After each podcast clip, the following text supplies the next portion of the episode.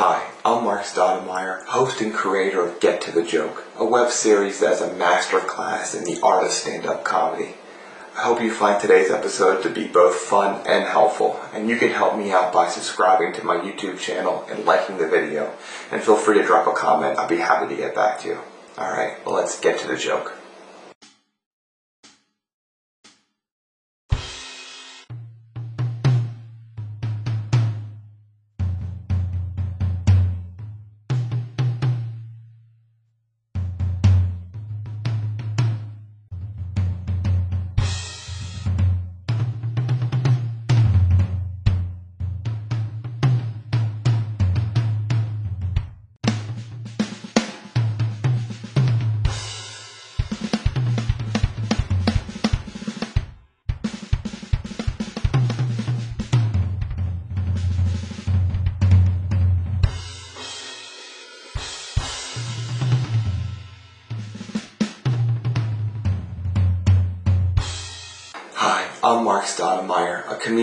Philadelphia. As you can probably imagine, how much going on uh, right now. Uh, I can tell you the most exciting thing I had going on this week was my buddy called me up. He was like, "Hey, Marc, found this cat outside." So I neutered him, gave him the shots, and I rescued his cat. You want to come over and see my cat? Well, I got something better to do. I'll drive 45 minutes to come see this cat. Showed this guy's house. Cat's not even there. Go, dude, where's this cat? Goes, oh, it's an outdoor cat. Outdoor cat? Let me get this straight, fella. You found a cat outside, cut its balls off, and put it right back outside. Seems like a pretty raw deal for that cat. Story has another turn. This guy has two other cats. They're both house cats. That house has outdoor cat feels. Like, oh, outdoor cat, don't be coming in here. See all this food and air conditioning and love? That's not for you. You get right back outside, you outside cat. Now I know how Cooper Manning feels. Nobody. All right. For those who don't know, Cooper Manning is Eli and Peyton Manning's other brother. There's a reason you never heard about Cooper Manning, because nobody cares about Cooper Manning. He's an outdoor cat. And today's guests are uh, comedy power couple Missy and Jeremy Hall, two of the most fantastic comedians and people you'll ever meet in this business. They are truly at the top of their game and probably the nicest people you'll ever meet. Uh, Missy and Jeremy have a huge uh, array of credits. Missy's debut comedy album, uh, Misrepresentation, made it past the first round of uh, Grammy consideration. She was a finalist in the Big Sky Comedy Festival. She's been in countless comedy festivals, including Burbank Comedy Festival, Big Pine Comedy Festival. Uh, and um, she was in the movie Days of Power with Eric Roberts. Uh, and Jeremy has also performed at major clubs all over this country, uh, starting out in DC and now coming up and uh, down here in the Philadelphia area. Uh, this was such a fantastic interview. First of all, the first one with two people. I had to conduct a two-person interview at the same time, but they are just just the best people, and uh, and um, just their their paths into stand-up are both very untraditional. Uh, and at the end, uh, I asked Missy a question that I was not expecting the answer to, so you'll have to tune in all the way to the end to get that. Um, you'll hear about the the, the many mitigating uh, uh, circumstances that uh, could have led to negative uh, outcomes in their lives, but they turned those into positives. And, and fortunately for the rest of the world, we get to hear their stand up. Enjoy this episode. Please subscribe to this channel. Leave a comment. I will get back to you. Uh, and uh, let's uh, get to the episode. My wife and I have a great relationship. You, you know what I think is important in a good relationship? It's that you enjoy the same TV shows. Right? Because everybody falls asleep watching TV or Netflix or something. You gotta find something you both enjoy. My ex-wife, all she wanted to watch was reality shows. Right? I hate reality shows. And here's why. I think they've done a reality show on every idea you could possibly do one on. They've run out, of, out ideas, and now they have gotten completely bored. So, hear me out. Here's my idea. It's a reality show mashup. We're going to take old shows, put them together, make new shows. What if we took Keeping Up with the Kardashians and Pit Bulls and Parolees, put them together and call it Sluts with Muss? I'd watch that, right? But what if we took Real Housewives of Orange County, and Deadliest Catch, call it crappy bitches. Here's my favorite. My favorite is what if we took Teen Mom and Honey Boo, put them together and call it West Virginia. Do you know what gets me the most about being 50? I have still never needed algebra. It has never come up. Not one time. You know, like I'll picture I'll be 87 on my deathbed and maybe the Grim Reaper will come in and be like, well, if you can solve for X. We'll let you spend a couple more years with your lovely grandkids, and I'll look at them. They'll be running around wanting to unplug me so they can plug in their iPhone. They just take me. It's cool. But there's some good information they could have given me instead of algebra, right? That I could have used. They could have said, "Hey, Missy, every three or four thousand miles, change the oil in your car." Like that would have been good information to have. Or, hey, Missy, the interest on a credit card, that's not money they give you. Hey, Missy, that thing you do where you like cough and laugh without peeing a little? Don't get used to that. It is not. So I had sneeze when I was leaving the house to come see you fine people. I'm like, son of a bitch. You go back inside and like I have to change. And then I, then I see my hair dryer laying there on the bathroom floor, and I'm like,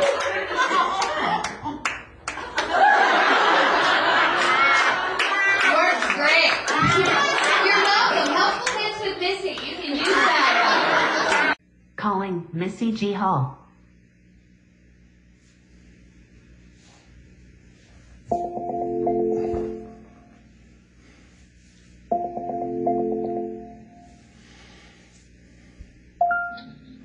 Hey, look at you guys. Hey, Laura, how you doing?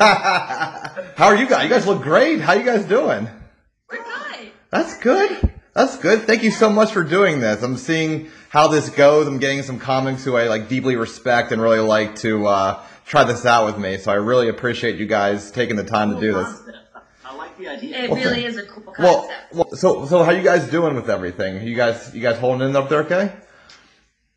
yeah, it's been the same roller coaster as everybody, but when you consider I'm in the comedy game full time and he's in travel, so Yeah. it is not. Ta-da! Um, So this stimulus check is this this is a big deal. The stimulus checks, the the Yeah. the uh, this, there's like a petition going around right now for performers, I think. So- Exactly. All of that stuff. You know, it's funny. My whole life, I've always gotten to not pay attention to those kinds of things. Mm-hmm. Now I'm deeply immersed in paying attention.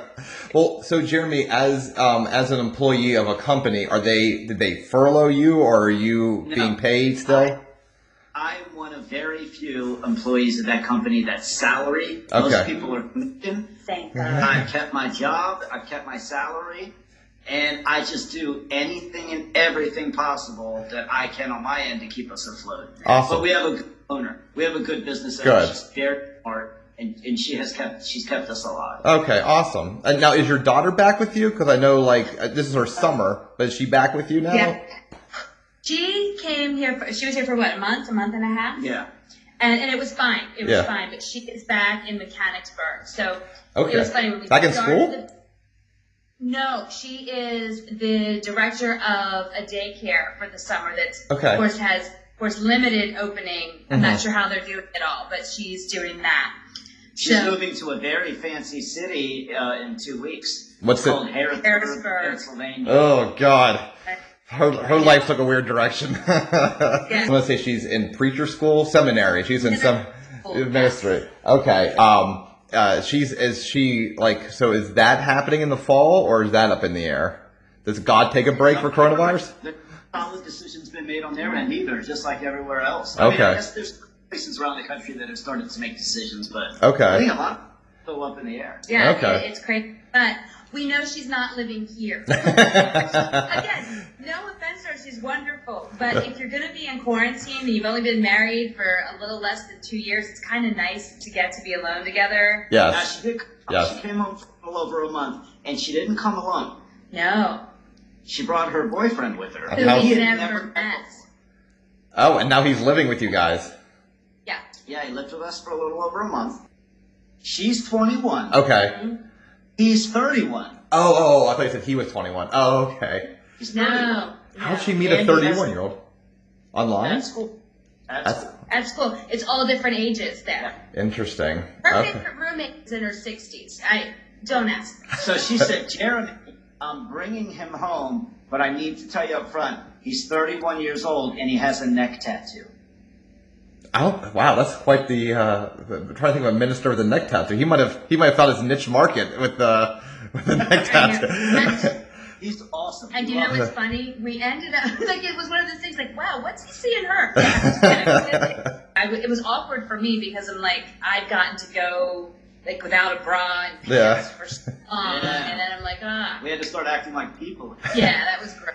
Now, with with both of them being in the seminary or minis- in the ministry, um, does that make it easier to bring him home with versus like, hey, we're, we're both in Penn State. He's in this fraternity. I'm in this sorority. Would that made it a little weirder for the same person? What was very awkward is that when they were both standing in the kitchen, letting me know that they were not having sex. And I'm like, blah blah. I don't want to know. I just Luckily, they brought that up when I wasn't home. yeah, I, I, I wasn't going to ask. I don't want to know. I don't want to even think about it as a concept. I, it was nice of them to tell me. But I like the the the month long stay couldn't have been better. I got to Yeah. tell you, like we, it, it's great for comedy Yeah. because it's a fun situation. But in reality, it was just awesome. Well, awesome. I'm glad she's doing great, especially with everything. I'm sure you're worried and everything, especially if she's already in daycare. I'm sure that's a little bit. Well, that's With what I was the gonna say. parents There's a bit and the there, kids. Yeah, so you worry and you're like, but you know, you'll get to a point, and I know you don't believe me now because you've got a baby, but you will get to a point where you start to just be relieved that, that she's making her own decisions, Yeah. and you can admit it. Yeah. I, I never thought I would feel that way, but it happens. No, that's that's reassuring. Well, you also that's also credit to you. You guys raised a good kid. I'm sure you know that's that's a little bit easier, a little bit peace of mind or e if uh, with that. Yep. So I usually start this off. Now, I, I like I said, I did my research ahead of time. I usually start this off by asking where someone's fascination with stand up started. Usually, I'm thinking early on in their life. With both of you guys, though, you guys have very different ways of starting comedy, and I'm going to link this to the show notes, which is an article from some kind of uh, Maryland newspaper for you, Jeremy, and for you, Missy. It was comedycast.com. Um, some interview you did with an Irishman over uh, about comedy. And um, I will link because I don't want to repeat questions that you guys have already had, but I want to elaborate and expand on some things that you guys had said. Um, so for Missy, I'll start with you first, and that is your comedy career was kind of back asswards for somebody. It seems like mostly you wanted you wanted an outlet to perform, and they just but it kind of just like through being a director, Let me get this right. You're a, you were a director of like a like a drama program for a school or for a community. I, directed kids uh, in shows in a local community theater where I was also a performer, Mhm. and then I directed kids at the school where I worked. So I'd always been in theater, mostly musical theater. Yes, and and someone asked you. Someone was doing. I guess you said was it a one person play or something? Is it Missy? Will you like bring or will you do a little bit to warm the crowd up just to bring? Yes. Yes. So They were my- actually a comedian doing a web series. Okay. And they asked me, or I didn't even know what it meant, but it was the theater, and I'm like, okay. So let me ask you: There is to find the point where someone asks you to do it, and then you physically walk up and do it because you could just been like, "This is not what I'm signed up for. I'm I'm an actor. I just want to do acting. I want to help these kids. I want to do my own thing. I'm not here to try to write jokes." So where was that point where you're like, "I'm going to try this"? What went through your head? Where were you? It was funny. I I remember standing there and just started talking. And this, the ironic thing is, is when I first started comedy, I didn't know you had to write jokes. I just, I know it sounds ridiculous, but I would just, I just started bantering, and then whatever would come to my mind is like a funny, I would tell a little story or something. Yeah. Um, so I didn't do it the right way at all. But it th- that night it was so funny because I had such a blast. Mhm. I had such a blast doing it. And then I went away and then after the main show was over, they people came back and like, no, they, they want to talk to you. People want to see you. I was like, oh, thank you. I mean, so that was my first time, and it was Yeah. so much fun. And you know what it's like as a comic, you get Yeah. that Rush. high. Yeah. What was so cool for me is I had been acting and memorizing lines and songs and blocking for so many years to be like, I can just stand out there and talk and people like it. I'm like, why would I not do this? So there was nothing prepared. You didn't write anything No. down. You kind of went up there and just like, these are things that are in my head that are funny. I talked about child. In fact, you know what's funny is um, the, a couple of the things that I talked about. I still have the video, and I, I could. It was the very first stand up that I ever did. I talked, I think, about childbirth a little bit, just just some stuff, and um, I think I'm, I I had enough stage presence at an actor that it looked more like I knew what I was doing than I actually did. Okay.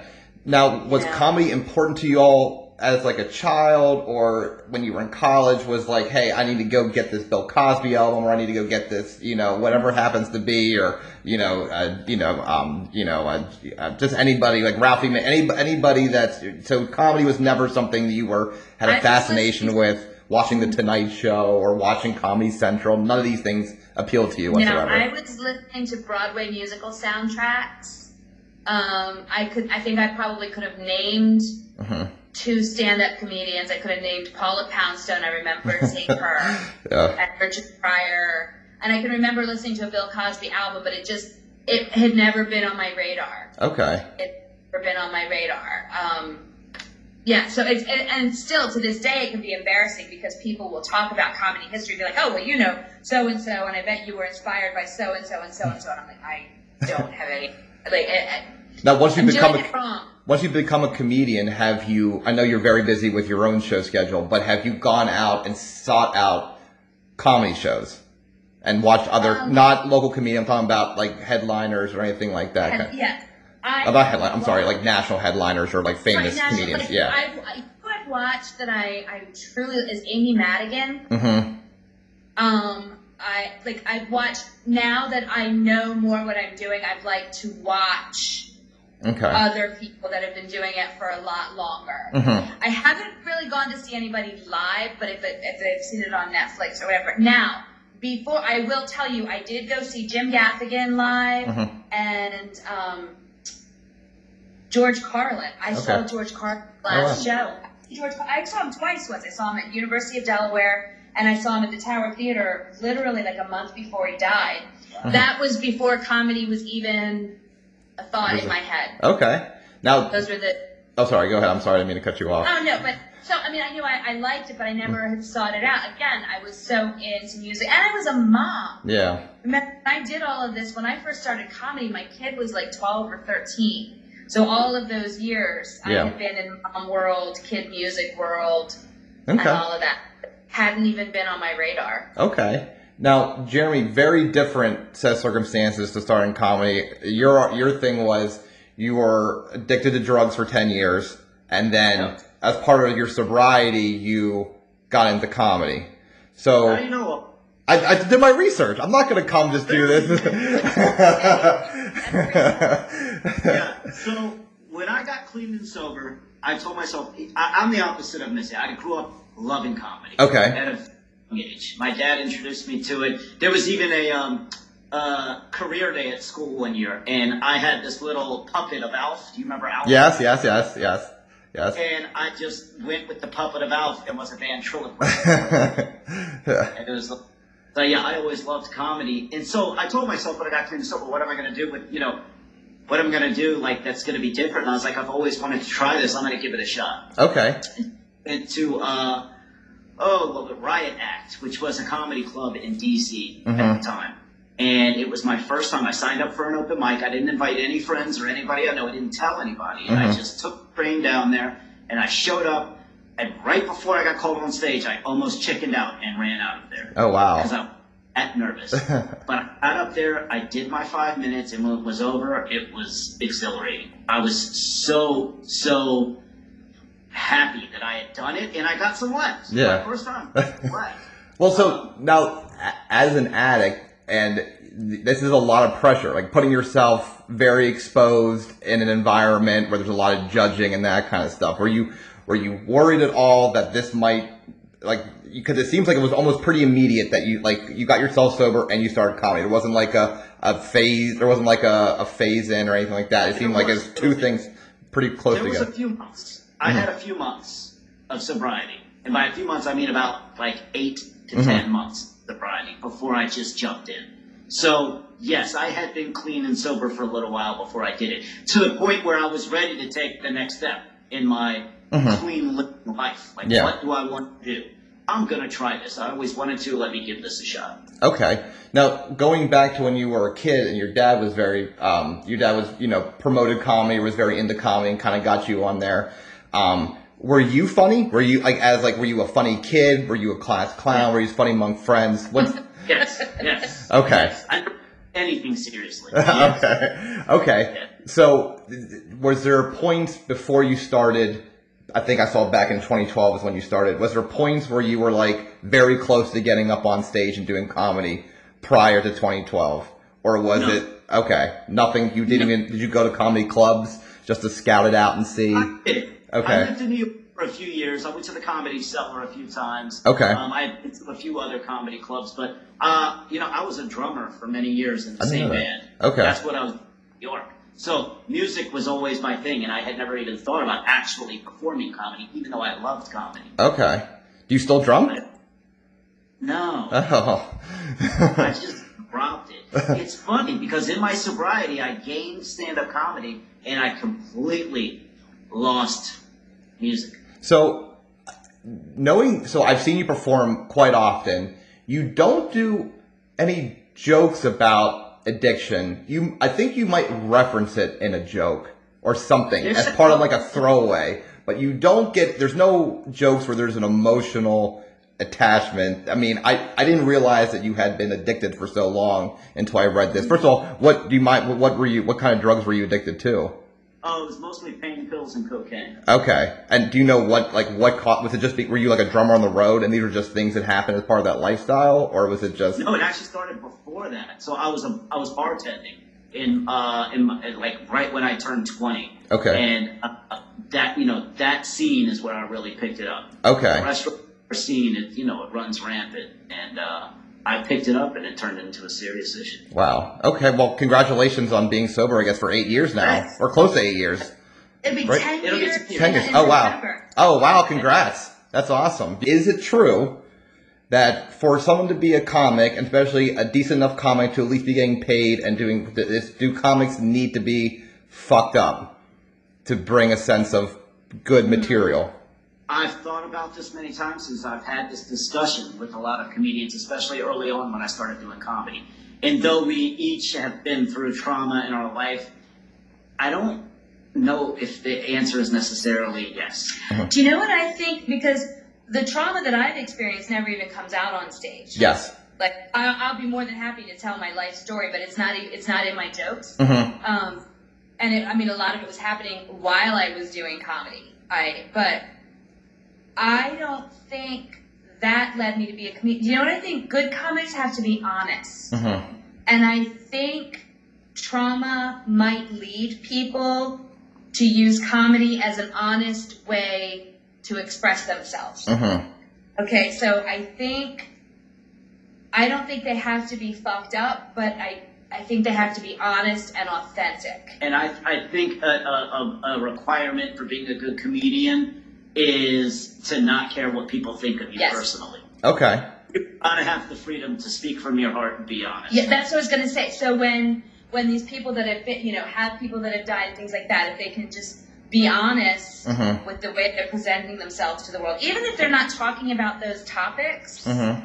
Um, I've seen all of the comics that you just mentioned, and they're what they, they all come across as very authentic people, authentic entertainers. And I think that you, the, the common thread with with any trauma Mhm. is that when people have adjusted to that, if their their flip side is them being braver as people, Okay. they become good performers. That makes sense. And Missy, going to you, and I apologize, Jeremy, because I started out with a question, and maybe we'll see how far Missy wants to talk about this, and then Jeremy will come back to the original question with um, why don't you talk more about ha- overcoming addiction on stage? Which is Missy, you talk about some of in some of these interviews, like there were some bad things that happened to me, and I think I know what you're talking about. I think it has to do with prior relationships and stuff that you've been through with prior marriages. Do you want to talk about any of that, or do you just want to just talk about? Um, oh, it's fine. Okay. You know, the first one wasn't even that interesting. Okay. I, you know, I, I got married um, when I, gosh, I was 30. I was pregnant, but I had a full time job with the state. Like, I didn't have to get married. Yeah. But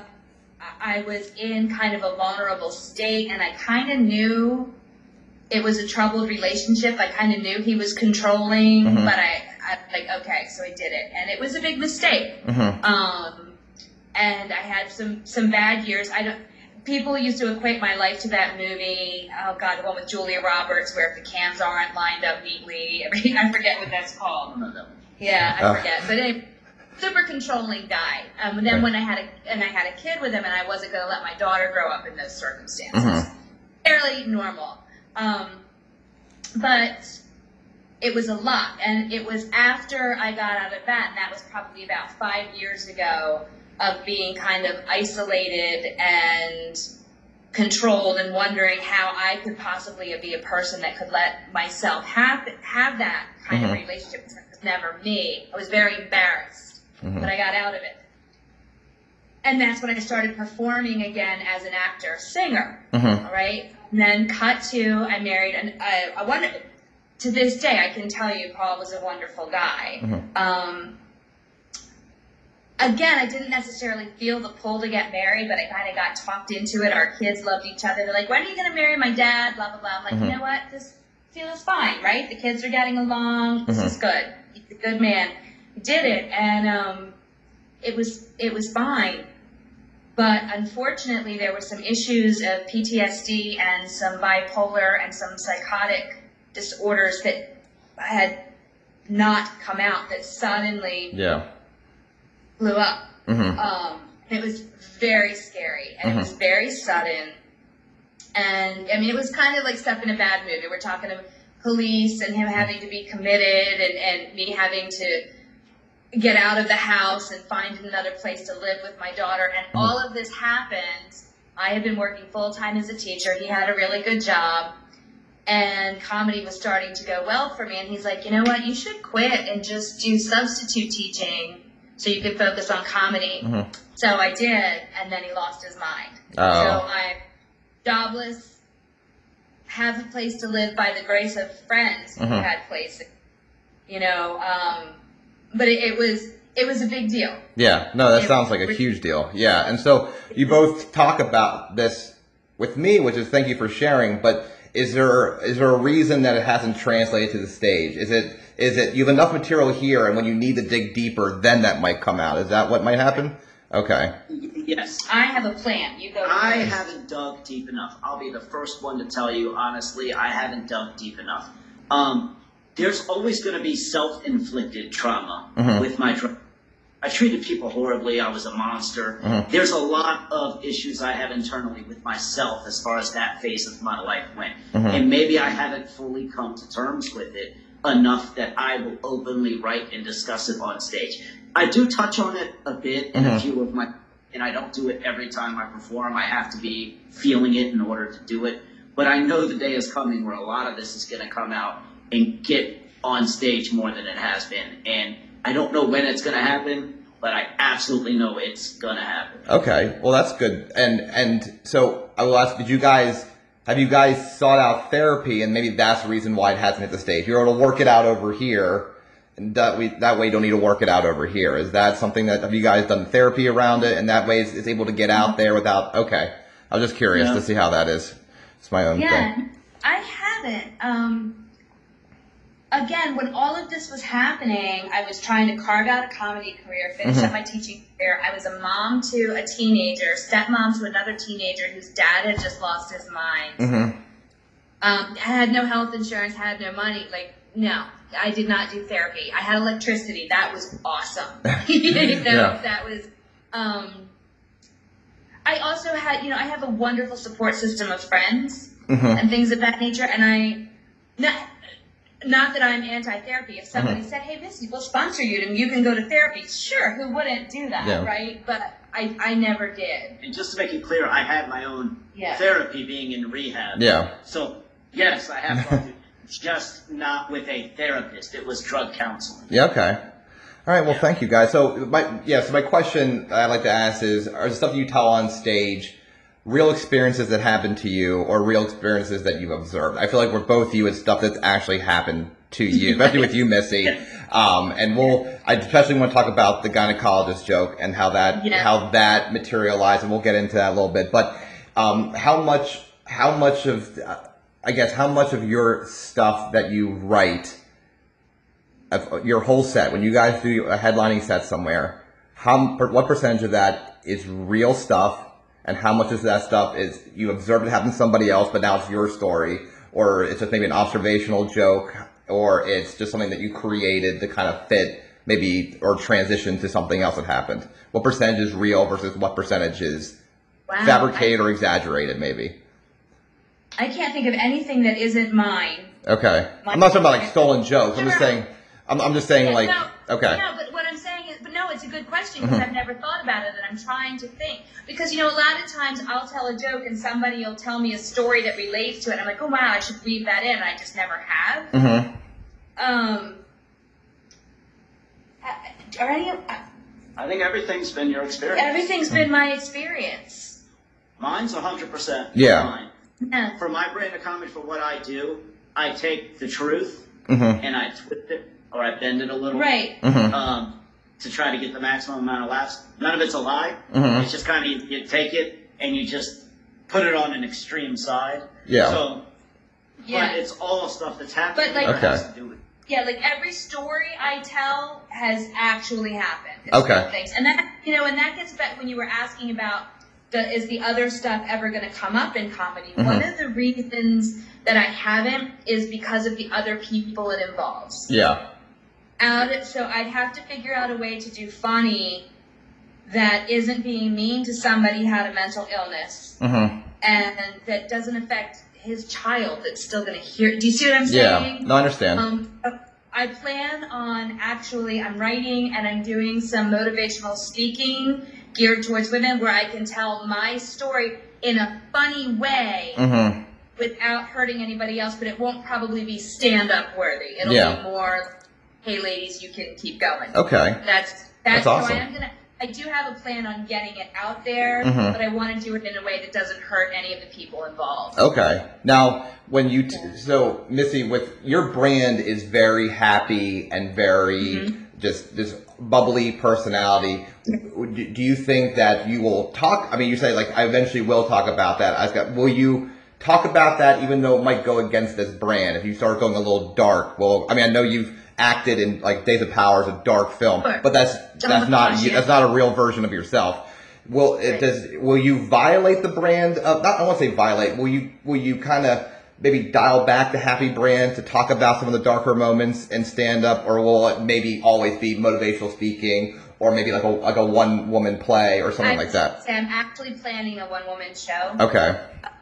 that will that will do a deeper dive. Okay. Um, I the brand for my stand up because what makes me laugh and giggle and relate to people that are out for a comedy club for Mhm. just a good time, they don't need to hear, you know, I, I, I mean, and, and let me tell you, some comics do it really, really well, and I Mhm. admire them. It's just I started off on this bubbly, like Mhm. mom kind of woman thing that I think I'll stick with with brand with comedy, but hopefully with other projects, Mhm. I'll be able to weave them together. Okay. That's where it head now, anyway. Okay. Cool. So, Jeremy, you talk about your divorce, lack of sex. This is not my first marriage. Has anybody in here been through a divorce? Oh yeah, yeah, he's like, oh yeah. He knows, he knows. Divorce isn't fun, but sometimes it just has to happen, right? Yeah, it just has to happen. You didn't divorce her, right? Because that'd be weird. Okay. Uh, but it is, right? Like sometimes marriages just don't work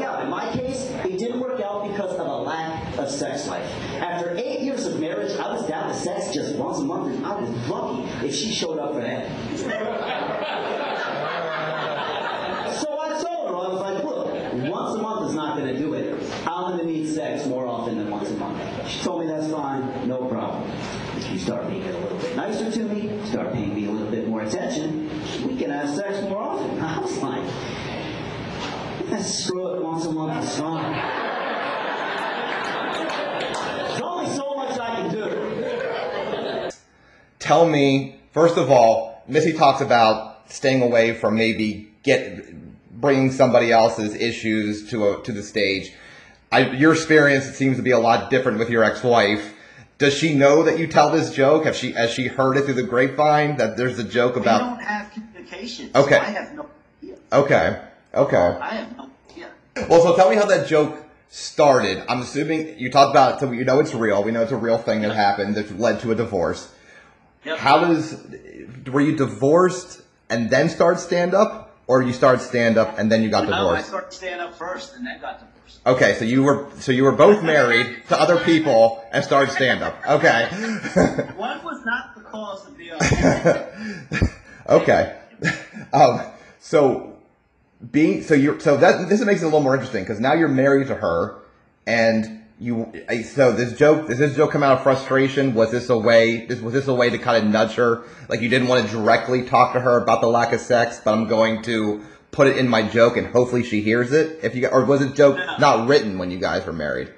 It was not written. Oh, okay, okay. It was it was written after the divorce. Okay. So then tell me what made you put pen to paper or finger to cell phone for that joke versus because that's really the only time you talk about your ex-wife. Correct me if I'm wrong.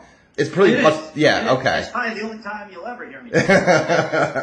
um, you know, no ill will, but it, Yeah. just, it didn't work out. Yeah. Um, but as you know, when, when I met Missy Mhm. and I found out what true love really is, Mhm. I needed something in my head to compare what Mhm. I thought love was. Mhm. And so it led to, you know, a lot of times you think of what, what you thought life was supposed to be Right. before.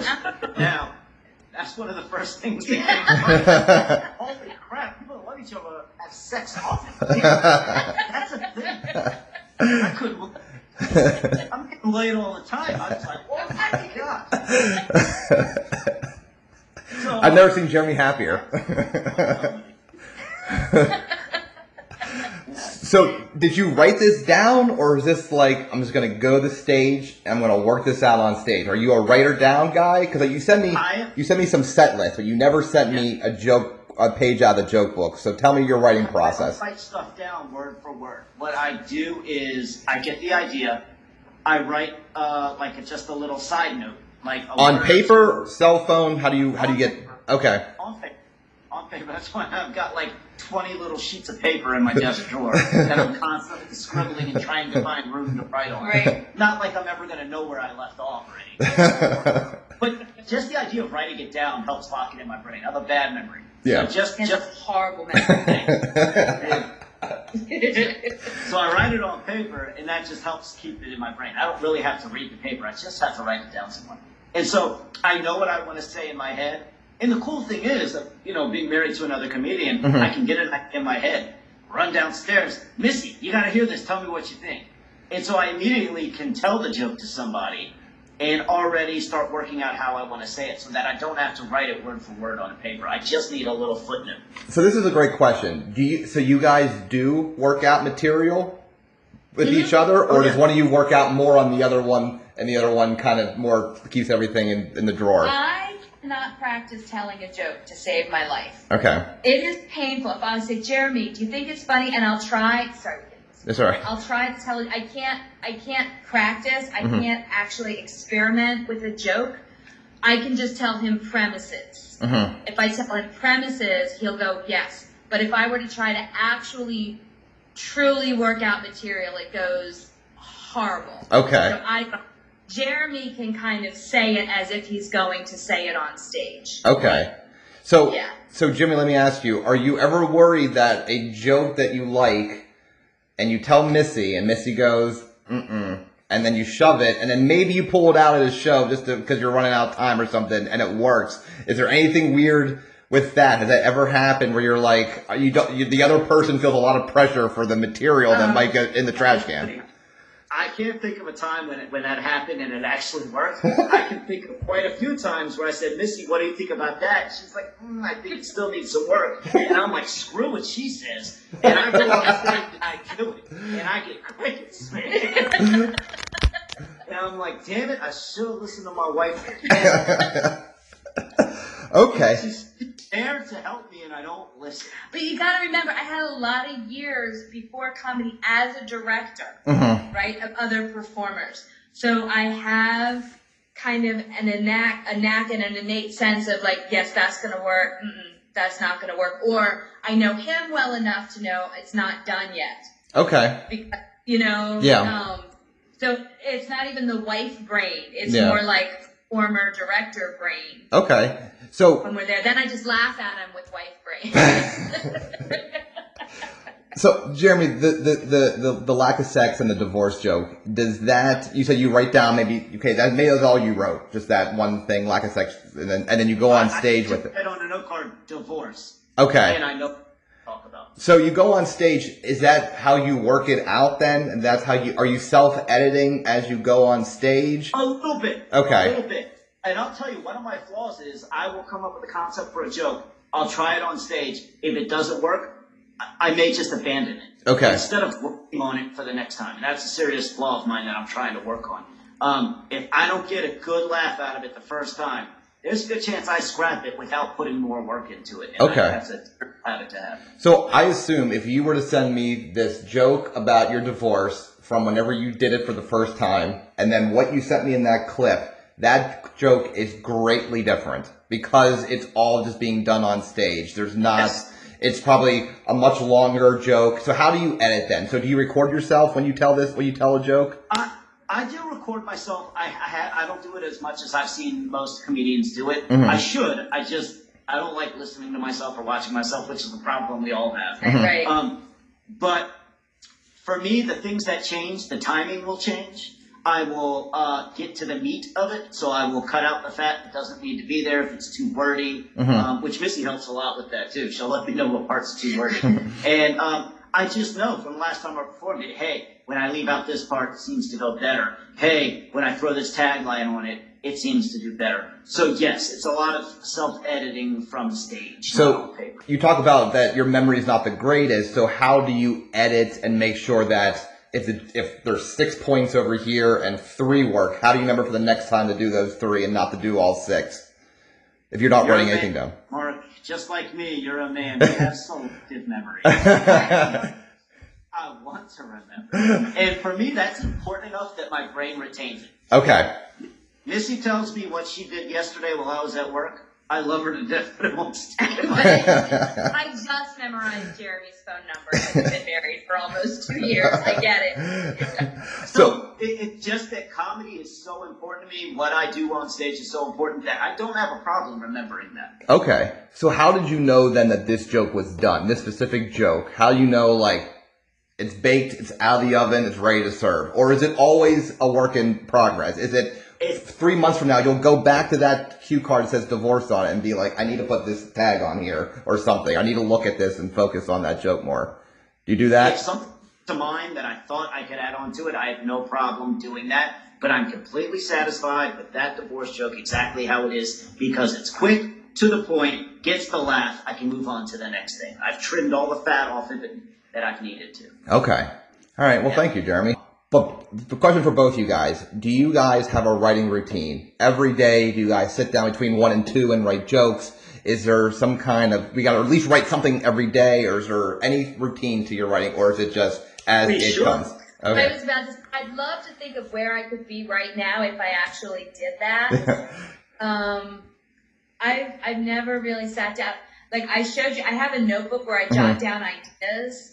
The only reason I have anything written down actually is because of festivals or things that I've had to do where I had to plan a set. Before that, I've never even planned a set. Mhm. Like when I go into doing, especially if you have a long show, like if I have an hour, I have no idea what I'm going to say because you've got plenty of time to make friends with the audience and banter and do whatever and just get Mhm. in. Um, the, what you'll see me write down is if I've got to work clean. Okay. Want to make sure, like, okay, what works and how can I reword it? That that I will physically sit down and write out differences Okay. from how I normally tell it to something that I could tell, like in a high school or in a nursing home. I see. That's that's really the only time I write anything out specifically. Everything else is usually just, oh my gosh, and I'll write down a note. Like for instance, I want to make a. I was just telling Jeremy. I was like, oh, people always brag about having rescue dogs. Shouldn't used cars be called rescue cars? And I'm like, should I write a bit about rescue cars? And I'll just write. So in my phone, I have a note that says rescue cars. Okay. Funny thing is, here's the funny thing. That's all I hear from her. Is she tells me the, the concept. I'm like, yep, that's a great concept. All of a sudden, she'll be at a show like a couple weeks later, and she just goes off on it, and it works. Nothing's been run by me, and I'm just like, what the hell? I don't write anything down till after I've done it. Mhm. Get ready for another thing. Okay. So let's get into the gynecologist joke. is our least favorite doctor's appointment? The gynecologist. Absolutely. Just out of curiosity, has any woman in this room ever made it close enough to the end of the table on the first scoot down? No woman in the history of gynecology has ever made it close enough to the end of the table on the first scoot down. No, close it, no, a little more, honey. No, scoot down.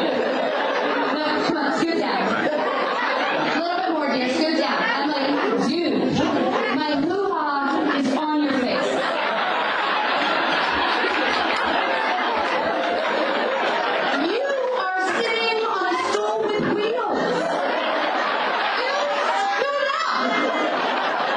I can't believe I got pedicure for this shit, right?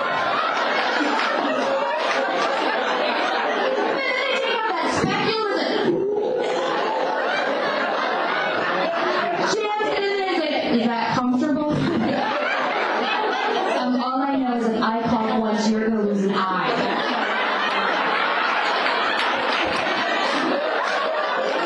First of all, is that how you? Is that how it's labeled in your book? You put gynecologist. Yeah. Okay. Yeah, yeah, yeah. Okay. Yeah, yeah, yeah. And like the Vimeo files and everything, it's like the gynecologist. That's it. Yeah. Okay, so you obviously, since you're both you guys mentioned that these are based on real experiences, um, you're at the gynecologist. Where, how do you get? So obviously, all this stuff's happening, and you think, "Oh, this is great for a bit." How do you develop the ideas and then get it down in this notebook because you're at a gynecologist office, or do you whip out your phone in the middle of the exam and it's like da, da, da, da, da. Oh yeah, no, I just I'll remember. Usually I'm laughing about it, or or I'm at a point now where I'll ask either the doctor or my gynecologist questions when I'm there, like the scoot down. Part, Yeah, yeah. Everybody laugh at. I'm doing that, and I asked her, I'm like, is it just me? and she's like, no, nobody can make it down on the first try. And I'm like, okay, so that's a thing. Then it becomes a joke. So you just remember this, and then you get into your car after the exam's over. That, that I didn't even have to write down. That I just started talking about. Okay, all right. And Um, so, how different is that joke from the clip that we see, and from what I've heard of it, from when you first started doing it? Do you also self-edit like Jeremy does on stage, or do you write Yes. down this this part works, this part doesn't work? No writing. No, I I just play with it on stage until it feels good, and that one had a lot of add-ons Mhm. because um, I don't remember if the bit. I don't think the bit about the transvaginal mesh and the transvaginal ultrasound Mhm. and the gyne and the gynecologist were even together. Like I think gynecologist early appointments came after I had done an, another thing, and then I wove them Yeah, all together when I talked about the trans. So it became. I'm oh, all- impressed. But I never, Yeah. never sat down and did that on purpose. I just do it on stage. I'm just impressed that you guys can like self-edit. I have to go down, I listen to it, and I write down like I put an X over the crap that doesn't work, or I put a check mark next to it if it does work. It's so. But I'm, that's what you're supposed to do.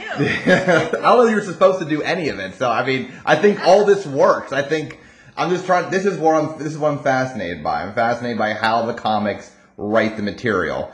So you guys pretty much have a similar writing method. You're just jotting down a word or a few words, and then you go up on stage. And you, it's, it's now when you go on stage, it's that new joke. So the gynecologist joke not performed yet. There's the divorce joke not performed yet. Is that in your pocket? That cue card Oh, to no. whip out? He'll have notes. I've never taken notes on stage. Okay. I'm a snob about that because of my years as an actor. Mm-hmm. This is that's my perception. I don't look at my notes on stage, but you can bet I've got them in my pocket. Okay. Because I just feel right having them in my pocket. I won't pull them out, I won't look at them, but I know they're there, and for some reason that gives me comfort. Okay. Okay. Now, one of the one of the most important things, though, for our like um, writing styles and figuring out like what works and what doesn't work, is we do a lot of shows together. That ride home in the car Yes. is an anal- we analyze. Okay. So we'll we have you know sometimes we have you know five six hour rides home from gigs. Sometimes it's just an hour and a half. Mhm. Sometimes it's a minute. We'll analyze each other's sets. Okay. Um, so then, okay, so that's part of it. That lets you, but how much is, because you guys are very active on social media with putting up funny concepts, is that also something that might become an idea? Do you guys put something on Facebook and, and then see if likes and comments will equal this to be a stage joke at some point? Or no? That's just social Yeah. media and just lives on there only. For him, yes, and for my, I love getting the funny stuff out there. And now because of the pandemic and we're Mhm. not out there as people, I've been trying to create more content and think of it in different ways. Mhm. So I didn't used to think of it as stuff for stage before, Mhm. but I'm starting to. Okay. A lot. So, uh, first of all, with the pandemic, have you guys, perfor- I know I saw your schedule online, you had a lot of virtual shows on, but have you guys performed live yet since March 15th or whatever? I've gotten to do two shows. We got to do one in a theater together. Like Okay. So, every- each comic had their own microphones. The And- audience was in masks and spread out. It was it was the very Yeah. first live comedy show to come back in the state of in the Delaware. state of Delaware. It was the first. It was. Was this Keith? Was this the Keith thing in Milton? Yeah. Yes. Okay, okay, I was there, so I know that's a pretty. Now, okay, so going back to the final part the time about performing your bits, and so Jeremy, uh, the divorce bit, you, you're you and Missy have similar stage presence to an extent. You both you're both very out in front. You're both center stage. You don't hang back. You're not a Chappelle that sits on a stool. Tell me a little bit about. I, I feel like this is probably a question is more for Missy than Jeremy, but is there you guys play somewhat of a character on stage? Because I know you like Missy, you're very nice and outgoing, but there's almost a more exaggerated version when you're on stage. You're this very bubbly personality to an extreme. I mean, I'm, this is, but by no offense, I mean you're great both on and off stage. But I almost feel like you are like your your your hand motions are exaggerated and all this stuff. Is there a consciousness decision to to put your hands certain ways, to stand certain ways? That you write down, like, oh my gosh, I flicked my hair in this one bit. Make sure I'm gonna write down, flick my hair at this at this Yeah. punchline. Okay, I have absolutely no idea what I'm doing. Okay. Um, in terms of, and, and it was funny because people would give me feedback and they're like, "Wow, your movements are so precise." I'm Mhm. like, "That is a complete accident." mm-hmm. I have never planned any of that. I think what it comes from is having been a performer for so long, Mm-hmm. doing musical theater. I think my body just does it. But I like I'll watch video of myself. I'm like, I didn't know I did. Like I don't, I don't have any sense of it at all. Okay. And Jeremy, same question. Like, is there a deliberate to the way that you perform on stage? I know a lot of your jokes are, are self-deprecating about your height. Is there a con? Like, I, I forget if there was a show that you and I did together, and I, I don't know if you told me to keep the microphone up so that you would do this motion. Is there is there a is there a consciousness to to the way that you deliver jokes, and specifically with your height? Okay, first of all, one of the worst things that I do is I fan the room. Uh-huh. right? Oh my god, yes. When I'm performing, I can't tell you how many times Missy, a club owner, or you know, veteran comedians like, why do you keep turning your head so much? I want everybody to make sure that they can hear what I'm saying. It sucks. And when I see it on camera, I'm like, oh my gosh, delete. You know? But um, for me, like I don't, no character really comes out. It's Mhm. just me. But I don't, I don't know if, how it is for other comedians. But as soon as I get on stage, I, I remember to keep my energy up. Mhm. Energy is very important to me. So you know, I when I come out, I'm coming out swinging, and it, it builds a confidence that lasts throughout my set. Yeah. Now you guys um, both dress very nicely when you guys perform. You don't walk out there like in jeans and, and a t-shirt, you know, like how I'm dressed now. Missy, you're always dressed up with your hair done, and Jeremy, you I think you wear a blazer most of the time when you perform. You know, is is so? What? Tell me about the outfit. Tell me about the importance of looking good up there versus just like kind of like comics that roll out of bed with a hoodie on or like a maybe like a zip up jacket kind of deal. Well, let me just tell you this. We can put all of that on Missy. because before I met Missy, I performed in jeans, sneakers, and a t-shirt. and now when we go to the show, I'm like, honey, I'm going to wear my brand new white Pumas or my brand new blue Adidas. She goes, okay, you're a professional. Put on your big boy shoes. so now I wear dress shoes, jeans, and a blazer I'm like, just so I don't piss her off. I'm like, you have to wear your big boy shoes. You're a grown up. You're Yeah. a grown ass man. Dress like it. But it depends on the menu. Right. And I don't meet. I I'm too old to be super casual on Yeah. stage. You know what I mean? Like Yeah. if I if I were to wear on stage what I typically wear around the house, which is jeans and t-shirts and stuff, Mhm. I would look like I was trying to be young. Okay. There's a difference between performing that way and as a person, that's me, jeans, t-shirts all the time. As a performer, I spiff it up just a little to acknowledge the fact that I know how old I am. Okay. Is there material that you guys will not touch? Let's say you guys come with a great joke about this subject. No, whether it's race or sex or drugs or what your kids. Is there certain stuff that you won't touch? Maybe like I have a great idea. This works for this comic. I'll give it to them. Right. Yeah. Um, here's the thing. Um, I don't touch politics. I don't touch race. And it's not because I've made a conscious effort not to. It's not my style. It's not Mhm. who I am. Okay. So, yeah, off limits, but it's only off limits because it's just, it's not my thing. I don't discuss it in real life either. Okay. Same. Yeah, I, I, politics. Again, when you see the kinds of stuff that we joke about, Mhm. they, uh, politics don't really fit into where Mhm. I'm going. Um, and I, I am not comfortable at all making a joke about race. Okay. At all. Okay.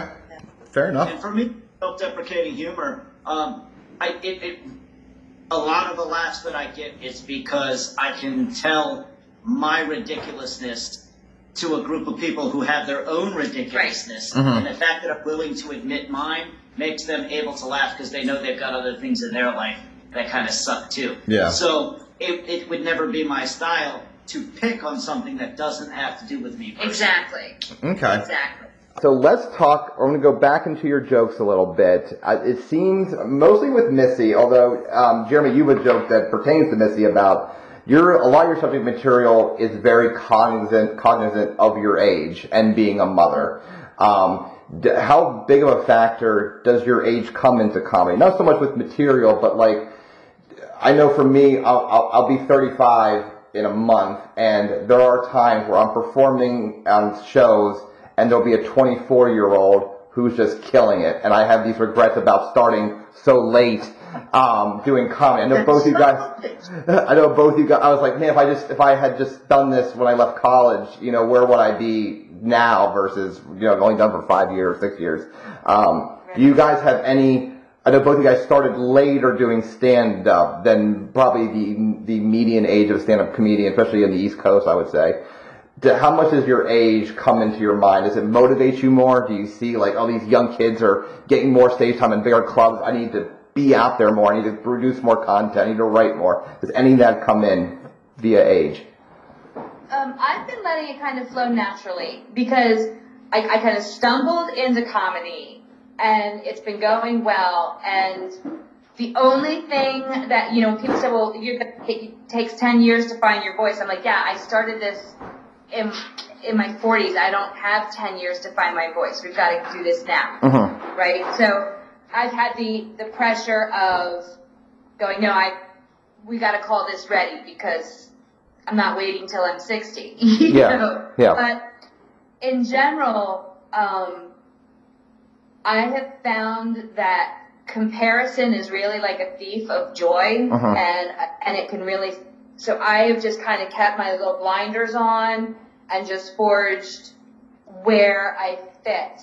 And that's pretty much what I've been doing. If I spend time paying that much attention to what other comics are doing or who's getting stage time or who's younger than me or prettier or any of that stuff, I would get, I, I just, I don't allow space for that in my head. I just kind of go forward. And I also think in some ways it's worked to my advantage because I don't think there are a ton of me out there. And Mhm. there's some, I've met some, I work with women, you know, the women of a certain age comedy group and stuff, but usually if you say, the, there, there's Dennis, if you say, you know, the, the middle-aged, the, the white lady with the curly hair, she's older, Mhm. you have more of a chance of figuring out that it's me than you do naming every 20 year old you've seen, Okay. right? Yeah. So I it works against me. Um, but I try, I do try not to let it get in my head. Okay. So when you tell the joke about the we're- uh, and what's going to happen is the clips you send me, I'm going to drop them here. So when I say when I say the paramedic joke,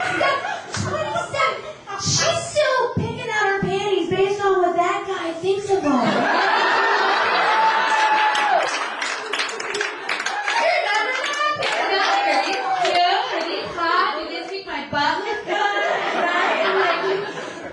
I'm 50. I pick out my underwear based on what the paramedics might think.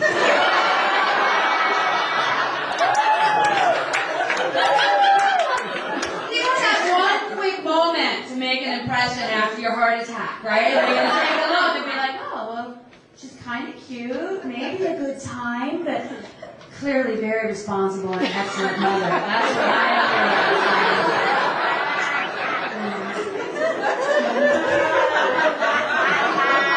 Twenty-seven. She's still pretending to like things like football, blowjobs.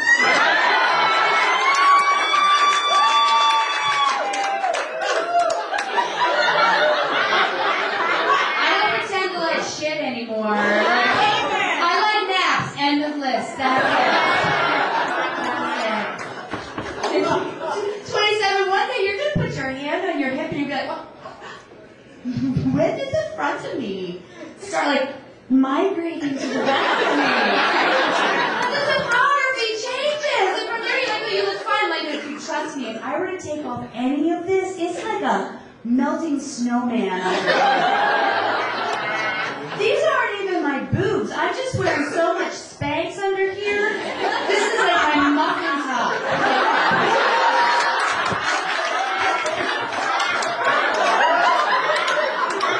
My belly button is right here.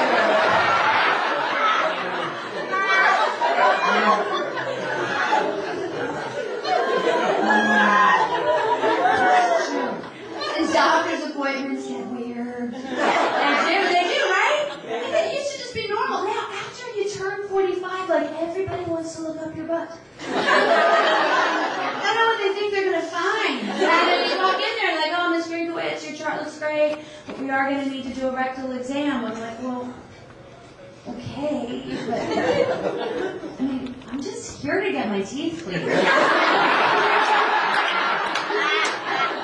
Invasive. But it's true. In the past four years, I have had more fingers up my ass than I did the entire time I spent at the University of Delaware. me for so you know that joke has primarily doing with that joke can only be told by uh, someone you know some a 20 year old can't come up with the maturity to tell a joke like that so Exactly. so walk me through that joke where you're making you're talking about underwear you're talking about the the muffin the muffin top you're talking about Right. um, the melting snowman very self-deprecating and then Jeremy I want you to chime in because you tell about being married to an older comic and and how these jokes genesis and then kind of kind of how we did it with the with the gynecologist and the divorce joke kind of walk me through the origin and then when we see this clip and how you for how you formulate the joke and put the ingredients in and edit it and all that stuff because it seems to be multiple jokes within one joke. For me, one of the things that has shocked me is that I as I started coming, like I still feel the same in my head as I always did, right? Uh-huh. Then it's true. I look down at my arms. I'm like, that's my mom's hand. You know, Uh-huh. that joke happened because it's it's true. And then I laugh because I can remember being 20, 25 and looking at older women and going, oh yeah, you know, I guess she didn't moisturize enough or, or, you know, when I would spend all of my extra money at Victoria's Secret to impress some guy, I'm like, I will never, I will never not be in perfect shape and I will never not wear sexy underwear. And like those idealistic things and it makes me laugh when I realize how ridiculous that is, and I it, and it's it's fun to share it because it's fun to tell it to women that are younger than I am. I'm like, honey, this is it. This is gonna happen to you. Like we all think it's not gonna happen to us, and it happens to all of us. Yeah. And it makes it makes me laugh because I really didn't think it was gonna happen. I So- really thought that it wasn't gonna happen. But the joke is perfect because you talk about the paramedic. How did you get paramedic? How was all? I mean, obviously you see your underwear and there's something there, but then you hit it with the paramedic. Where did that come from? Did you see a I- paramedic or something when you when you were writing a joke or something? Okay. Did. I had had, and this was nine years ago. Mhm. I had had chest pains and some numbing in my arm. So I went to the walk-in clinic and um, I was told what they call PVCs. Uh-huh. And they called the ambulance from the clinic and the paramedics had to come to take me to the hospital. And I was not, I did not have a heart attack. But yes, that's what it was because they were undressing me in the ambulance. And I remember being very cognizant of the fact that I had on like mom underwear and not sexy underwear. So are you yes, formulating a joke in the back of an ambulance? Like, are you like, this, was is joke worthy? started Yeah, yeah, I did, I did. This was, in fact, my CD had been released at that time, but I hadn't done that joke yet. That was when I very first started. Because remember, I released a CD before I ever performed a lot, before I ever did five, five minutes. Misrepresentation So, is is is before you start doing stand up. That's because that's that? is misrep is that the CD you're talking about misrepresentation? Misrepresentation was my first show I ever did. Oh my gosh, that's incredible. Now that I I, I heard the, the the comedy cast, I don't think it was mentioned. Was it mentioned? Okay, wow, that's crazy to think about how good that is. I mean, she barely does stand up, and now she's nominated for a Grammy. it's not fair how this all works. Uh, it's weird. It's weird. But no, um, and I've changed a lot as a comic since then. Mhm. But that was the first show I ever did, and I'd never done a five minute. They just said, "Hey, you think you can do 90 minutes?" And I was like, "Well, sure," because I didn't know any better. Who's is good, they? right? The venue? Because that record's Um, released for Realize. The label, the record label. How did a rec- how did you get a record label having never done comedy? Because they are the ones that saw me as an actor and asked me to just warm up the crowd in the theater where I worked from. They were there recording her, and Okay. then wanted to sign me after they saw me. Is there a loyalty to Realize because they gave you that chance? Is now the CD Sure. has caught on to Grammys and and now you have a podcast through them. Is your second album, The Fifty Shades of Fifty, through them as well? Yeah, okay. Absolutely. Okay. Are these albums available on your website? Because I don't know if they are. I don't think I saw. You know what? They're not. I, I should probably do that. I don't. They, I know they're available on their website. I Uh-huh. should. I should. Because I know they sell. I mean, the shows you've done, you sell all the CDs, or at least most of them, at the end of the show or whatever Yeah. you've done. So. I should. You've got a few hours in the morning that you could. I know. probably. I should. Probably. I'm not very good at marketing myself or anything. I Mhm. don't know. That I need a, somebody to I'm help busy. me. It's busy. right? Yeah. so where do you get melting snowman? Because that's such a very that's such a great analogy. I mean, is was that your idea, or did your kids shout at you, to be mean and shout that at you, or something? There was a snowman. I will never forget. My girls did, and this was pre-comedy. This was Mhm. way pre-comedy, but I'll never forget. They built a snowman in the backyard, and they put boobs on it. Mm-hmm. And they were like, ha ha ha. And then it started, you know, as it started going, I'm like, oh my God, it looks like me. And of course, everybody was in hysterics Mhm. because I've got the pale skin and all of that. And I, it's that, I can still see the snowman in my mind's eye that the girls built. Okay. Yeah. All right. And then also, last thing I want to touch on is that you you do, and this I don't think this is something that you normally do as a as a way of doing comedy is the is the you talk about the uh, rectal exam and then you do a misdirection with the teeth cleaning. So tell is and you tell me everything's based on true experiences. Did that happen at a dentist office? Did was there very No, naughty things happen? not happen Oh, okay. But I joked with the dental hygienist about it. Okay. You know, because I was like, well, thank God, everybody else wants to look at my rectum. Thank you for that. yes. So it was based. Uh, you're right. That did not actually Okay. happen. Okay. So I, I just, it's just, it's amazing to me how in this specific set, I'm not, we don't have to talk about the origin of each one, but you, you mentioned the underwear, the, the muffin top, the melting snowman, algebra, the rectal exam, um, uh, peeing when you, I mean, there are just so many jokes. Is this all these note, these, these, that, the notebook you just had, can you hold it up again? Is this like a college ruled, not, Actually, that this is this is a new notebook. That would have been in an older notebook. Or your Um, is that notebook specific to your writing style? Like, I need to have like that college kind of notebook with like it's not a spiral, No. it's not. No, I just like, yeah, like this is says this is from pre to to 2017, um, and then starting in February. No, I just have blank books. Somebody gifted me that, like a student of mine had given me this with a little mug that Uh-huh. matches. Another one that I'm using was one that Jeremy had gotten at a um, like a convention that he went to. So no, I don't. I don't have um, any ritual things like that. When I was performing as a singer, I had to Uh-huh. have certain kind of cough drops. I had to have certain highlighters to highlight. All of that stuff with comedy, I'm much much looser. Okay. Much. See, okay, and so the joke, Jeremy, I want to kind of talk about again real quick is the joke that you talk about with Missy and being married to an older woman. How did you get that joke? You know, yeah, how did how did you get that joke taking? I mean, because you're living with. I mean, uh, that joke. I'm assuming you guys were dating at this point. I think I you guys weren't married. So how do you write a joke about someone that you're dating? And then have it be that good. Like with, I mean, is, do you worry about what she, what Missy is thinking? We talk about the, the life alert and all this stuff. Congratulations! Man. I- I'm so happy that I got married. Like, I love my wife. We've almost been married one year. We got one more month until we celebrate our first wedding anniversary, and I love her to death. The thing is, my wife is a little bit older than me. My wife is 13 years older than I am. I know, lucky girl, right? So,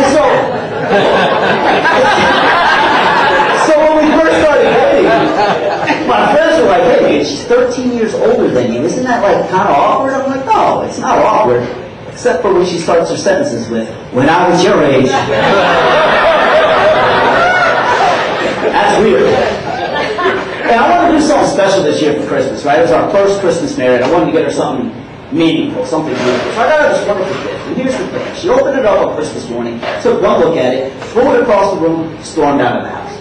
And I can't figure out to this day where I went wrong. It was this beautiful necklace here. Came down the leg right about here, and it had this beautiful little pennant at the bottom, and it said right across top, it said, Life Alert. You worry at all? Okay. the thing, and that that's the thing is that Missy is what made it okay for me to write those jokes because when we first started dating each other, immediately we were laughing about the difference in our ages. Okay. You know, she's older than I am. I'm shorter than she is. Mm-hmm. We'd laugh about all of the differences. And because of that, it led to these jokes about, well, how can I compare this in the most absurd way possible? And you just start brainstorming these ideas. A couple of those Missy wrote. Okay. The life alert? Who who did life alert? I think that was Missy. Okay. Okay. Yeah. I mean, Like, okay. I, like, you know, I, I, we go over this stuff together. We bounce ideas off each other, but I think the, uh, some of these ideas came out of her mouth. Okay. And what about then the reality show mashup? Because that's very creative. The way that you are I able to marry. Day one. So tell me, I mean, you. I think the the joke involves between six and eight different reality shows that you mentioned. Do you watch reality shows? Like, how did you, or did like, hey, I, this works with these two that I know. I'm going to start going through like a Wikipedia article and seeing which ones I can marry. How did you genesis that joke? I wrote that joke in- during my first marriage. Okay. And my ex-wife, she loved watching reality shows. And we'd always watch TV together at night, and I used to, like, I started despising reality shows. They're not real. You know, that, that concept always bothered me. These reality shows aren't real. They're scripted. It's very upsetting. and I was, you know, in my head, I'd just be like, you know, well, this show's stupid because of this reason. This show's stupid because of this reason. And I was like, what if they're both stupid because of this reason? And I smashed it together. So I've actually been telling that joke for like seven years. Okay. And that's a great segue into both a question. Missy, you've done two albums. Jeremy, have you put out anything like No. this? Okay. How do you guys know when something is final? Like Jeremy, are you are you someone like Jay Leno who's like, I'm never giving it away? Or is there like, if I hit an hour I feel comfortable with, I'm just doing, I'm, just- you know, I'm just gonna tape or I'm gonna record it and that's gonna be a new CD. How do you guys know when these jokes are final and then you throw them in the trash? When do you guys know that? I, I, la- Michelle, the, the producer at the Mhm. label, is the one that said, "This is good. This is good. Let's put it out there." Um, if I went on my own instincts, I'd never record anything because I never think anything's good enough. okay. But I'm always prompted, always prompted by somebody else. That's it's never. I'm never that confident in it. Okay. And and Jeremy, are you? Is there ever a time that you would release your jokes for public If I got a good recording of them, absolutely. My problem is that I don't know if you've experienced this, but every time I purposefully record a set, something goes awry and the footage just sucks. Somebody's talking in the audience, I screw up a joke, and then times I don't bring a camera, I ace it. So I'm like, you know, I'm done. I like live performance. It's the most important thing to me. I'm done bringing a camera that's going to jinx it. If one happens to catch it someday, Mhm. great. Otherwise, I'm there for those people in front of me. And see, I got lucky because I, my shows for recording were set up by the stu- by the label, right? Okay. I didn't have anything. So I didn't, I didn't make any of the arrangements. I didn't do any of that. I didn't do any of the editing or the sound. It was like, hey, Missy, this is the date. This is the theater. Here's what we're gonna do. You know what I mean? Yeah. So, because it's right. Because now when I try to get just clicks, like Jeremy's saying, and you know, is there'll always be somebody's head in there. Whatever. Yeah. Like I can't clip for submissions to save my life. Yeah. I had to re- rely on myself. But this was some a show specifically for recording, so that was that Okay. was Now, Missy, since I'll ask this question to you because you really you you have between the two of you like a physical thing that your jokes are contained in, which is the notebook. Is that notebook important to you? If I were to tell you once you die, your daughter's just going to throw in the trash, does that upset you, or would you want her to like, hey, I've put so much work into this, I want her to hold on? No. Okay, so that thing oh Okay. no. maybe we'll maybe we'll make it into the uh, the the world of comedy in New York. Maybe we'll make it up there one day. Wouldn't that be funny? yeah, yeah, yeah, it's funny. That, eh, that would be so cool, but I don't. I don't really think. I'm like, oh yeah, no, it's a notebook. Okay, I was just curious. What is the next step for both you guys? What's the next achievable, not milestone? Like, is it another album? Is it a festival? Is it I want to perform on the West Coast? Is there like a goal that you guys set this year that you? I mean, obviously with COVID, that kind of derailed a lot of stuff. But was there Yeah. a was there a step you're like something that I have not done before that this is the next step I want to take kind of deal? Is it another movie?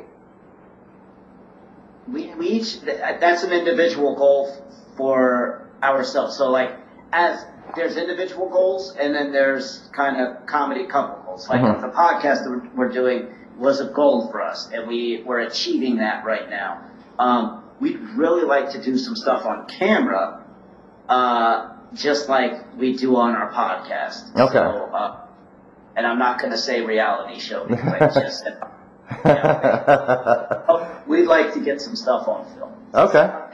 Um, I I got into Burbank Comedy Festival. That's going to be virtual, and um, Big Pine is supposed to be still going on. We'll see in Arizona. But a big thing for me this year was I wanted to do I want to do more just videos to to blow out, and I'm finally learning how to use Premiere Pro. hmm She's good at it. I'm Yes. having fun with it. And that to me, I think in a time where we're realizing that just live performance isn't sustainable, I've been trying to really develop another skill set and Mhm. get to to more writing Okay. things. Sure. Okay. Cool. And thanks. and Michael, hopefully, you know, hopefully I can get a few more auditions for some stuff on the West Coast, but we'll see.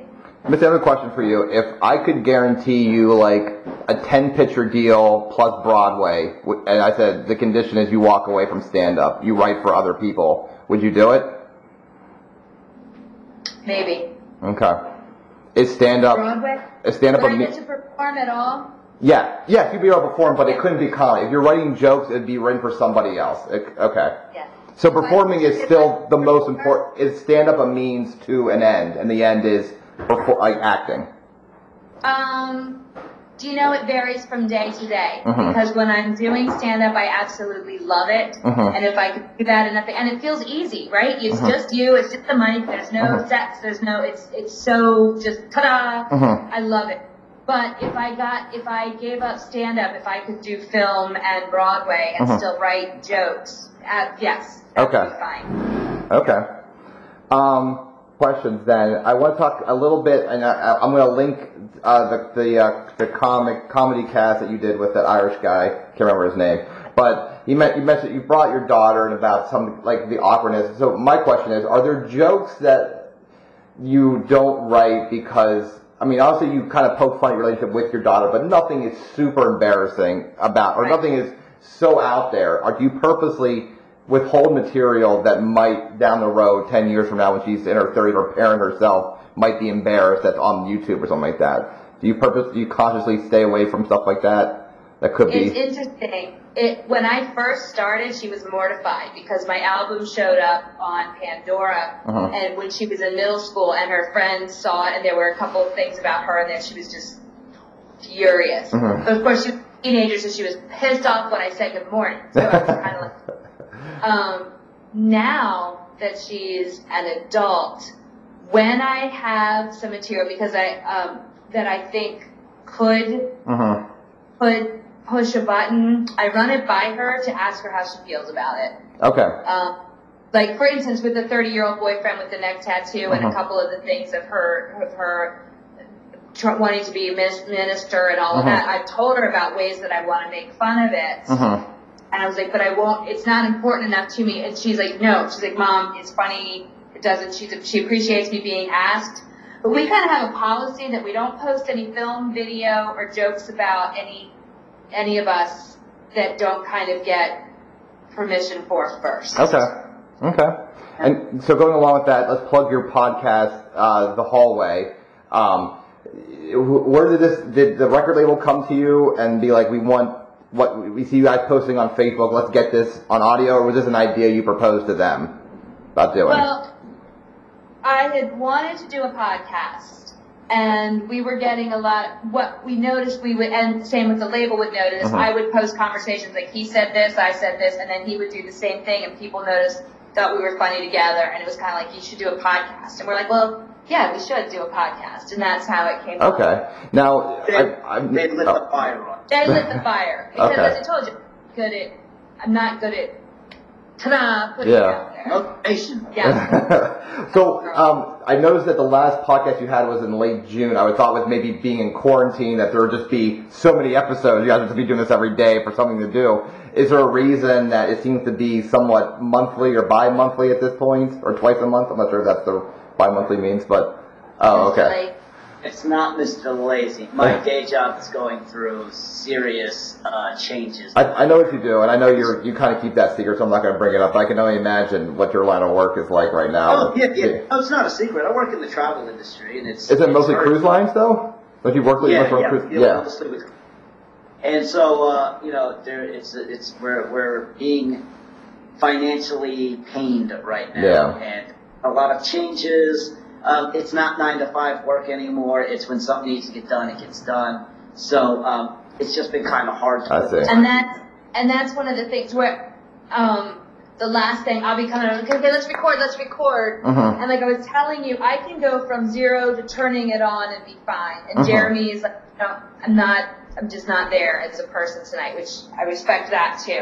Okay. And there's Um, some depression going on right Yeah. now too. You know, if, if when we record, I'd like to, to, to I'd like us both to be in a good mindset. Mhm. Um, during this pandemic, during my issues with work, it's kind of a sad Yeah. time. Not always in the mood to do something. Yeah. I think you guys mentioned that as a disclaimer for your last episode was that it didn't Yeah. feel right to be funny at that current time, so you're Right. taking a break. Yeah.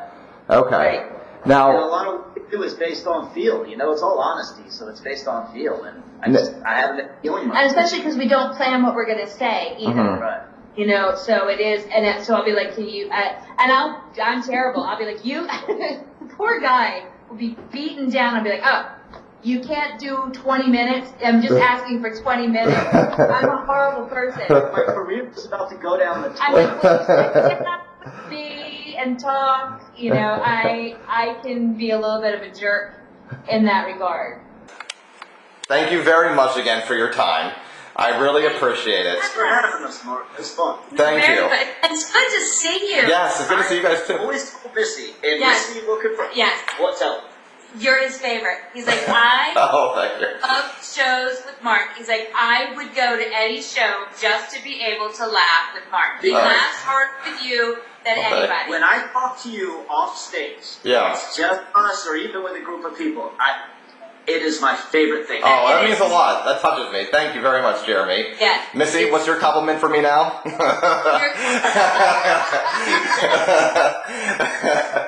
that means a lot. No, I, Absolutely delightful.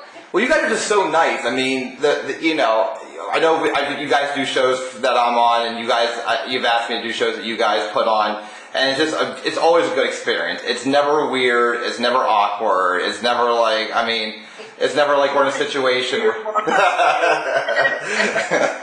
so that's Like you're t- trying to create something, and it's fun to get to be a part of it. Well, right? thank you. necessarily- Yeah. no. I, Thanks for inviting us to Yes. your creation. Oh Yes. no, no, no problem. I, pr- I appreciate you guys doing it. I think a part of the reason that we do comedy, I feel that there is a sadness with all comedians, and there is a need to, because of whatever happened in their life, there's a need to go on stage and get approval from other people. I think there's that need, and uh, and so I appreciate you guys doing it. Um, I want to talk a little bit about MissyHallComedy.com, um, where this where you can find your tour schedule, videos. New the news thing's great feature that's where I went for most of my information. When you had these articles and the, the comedy cast was on there, I think that's great. Although the link for the comedy cast was not on there, I had to Google comedy cast um, to get to the interview with the Irish guy. But um, what what benefit do you see from the website? Have people reached out to you for shows on the website? Um, Yes.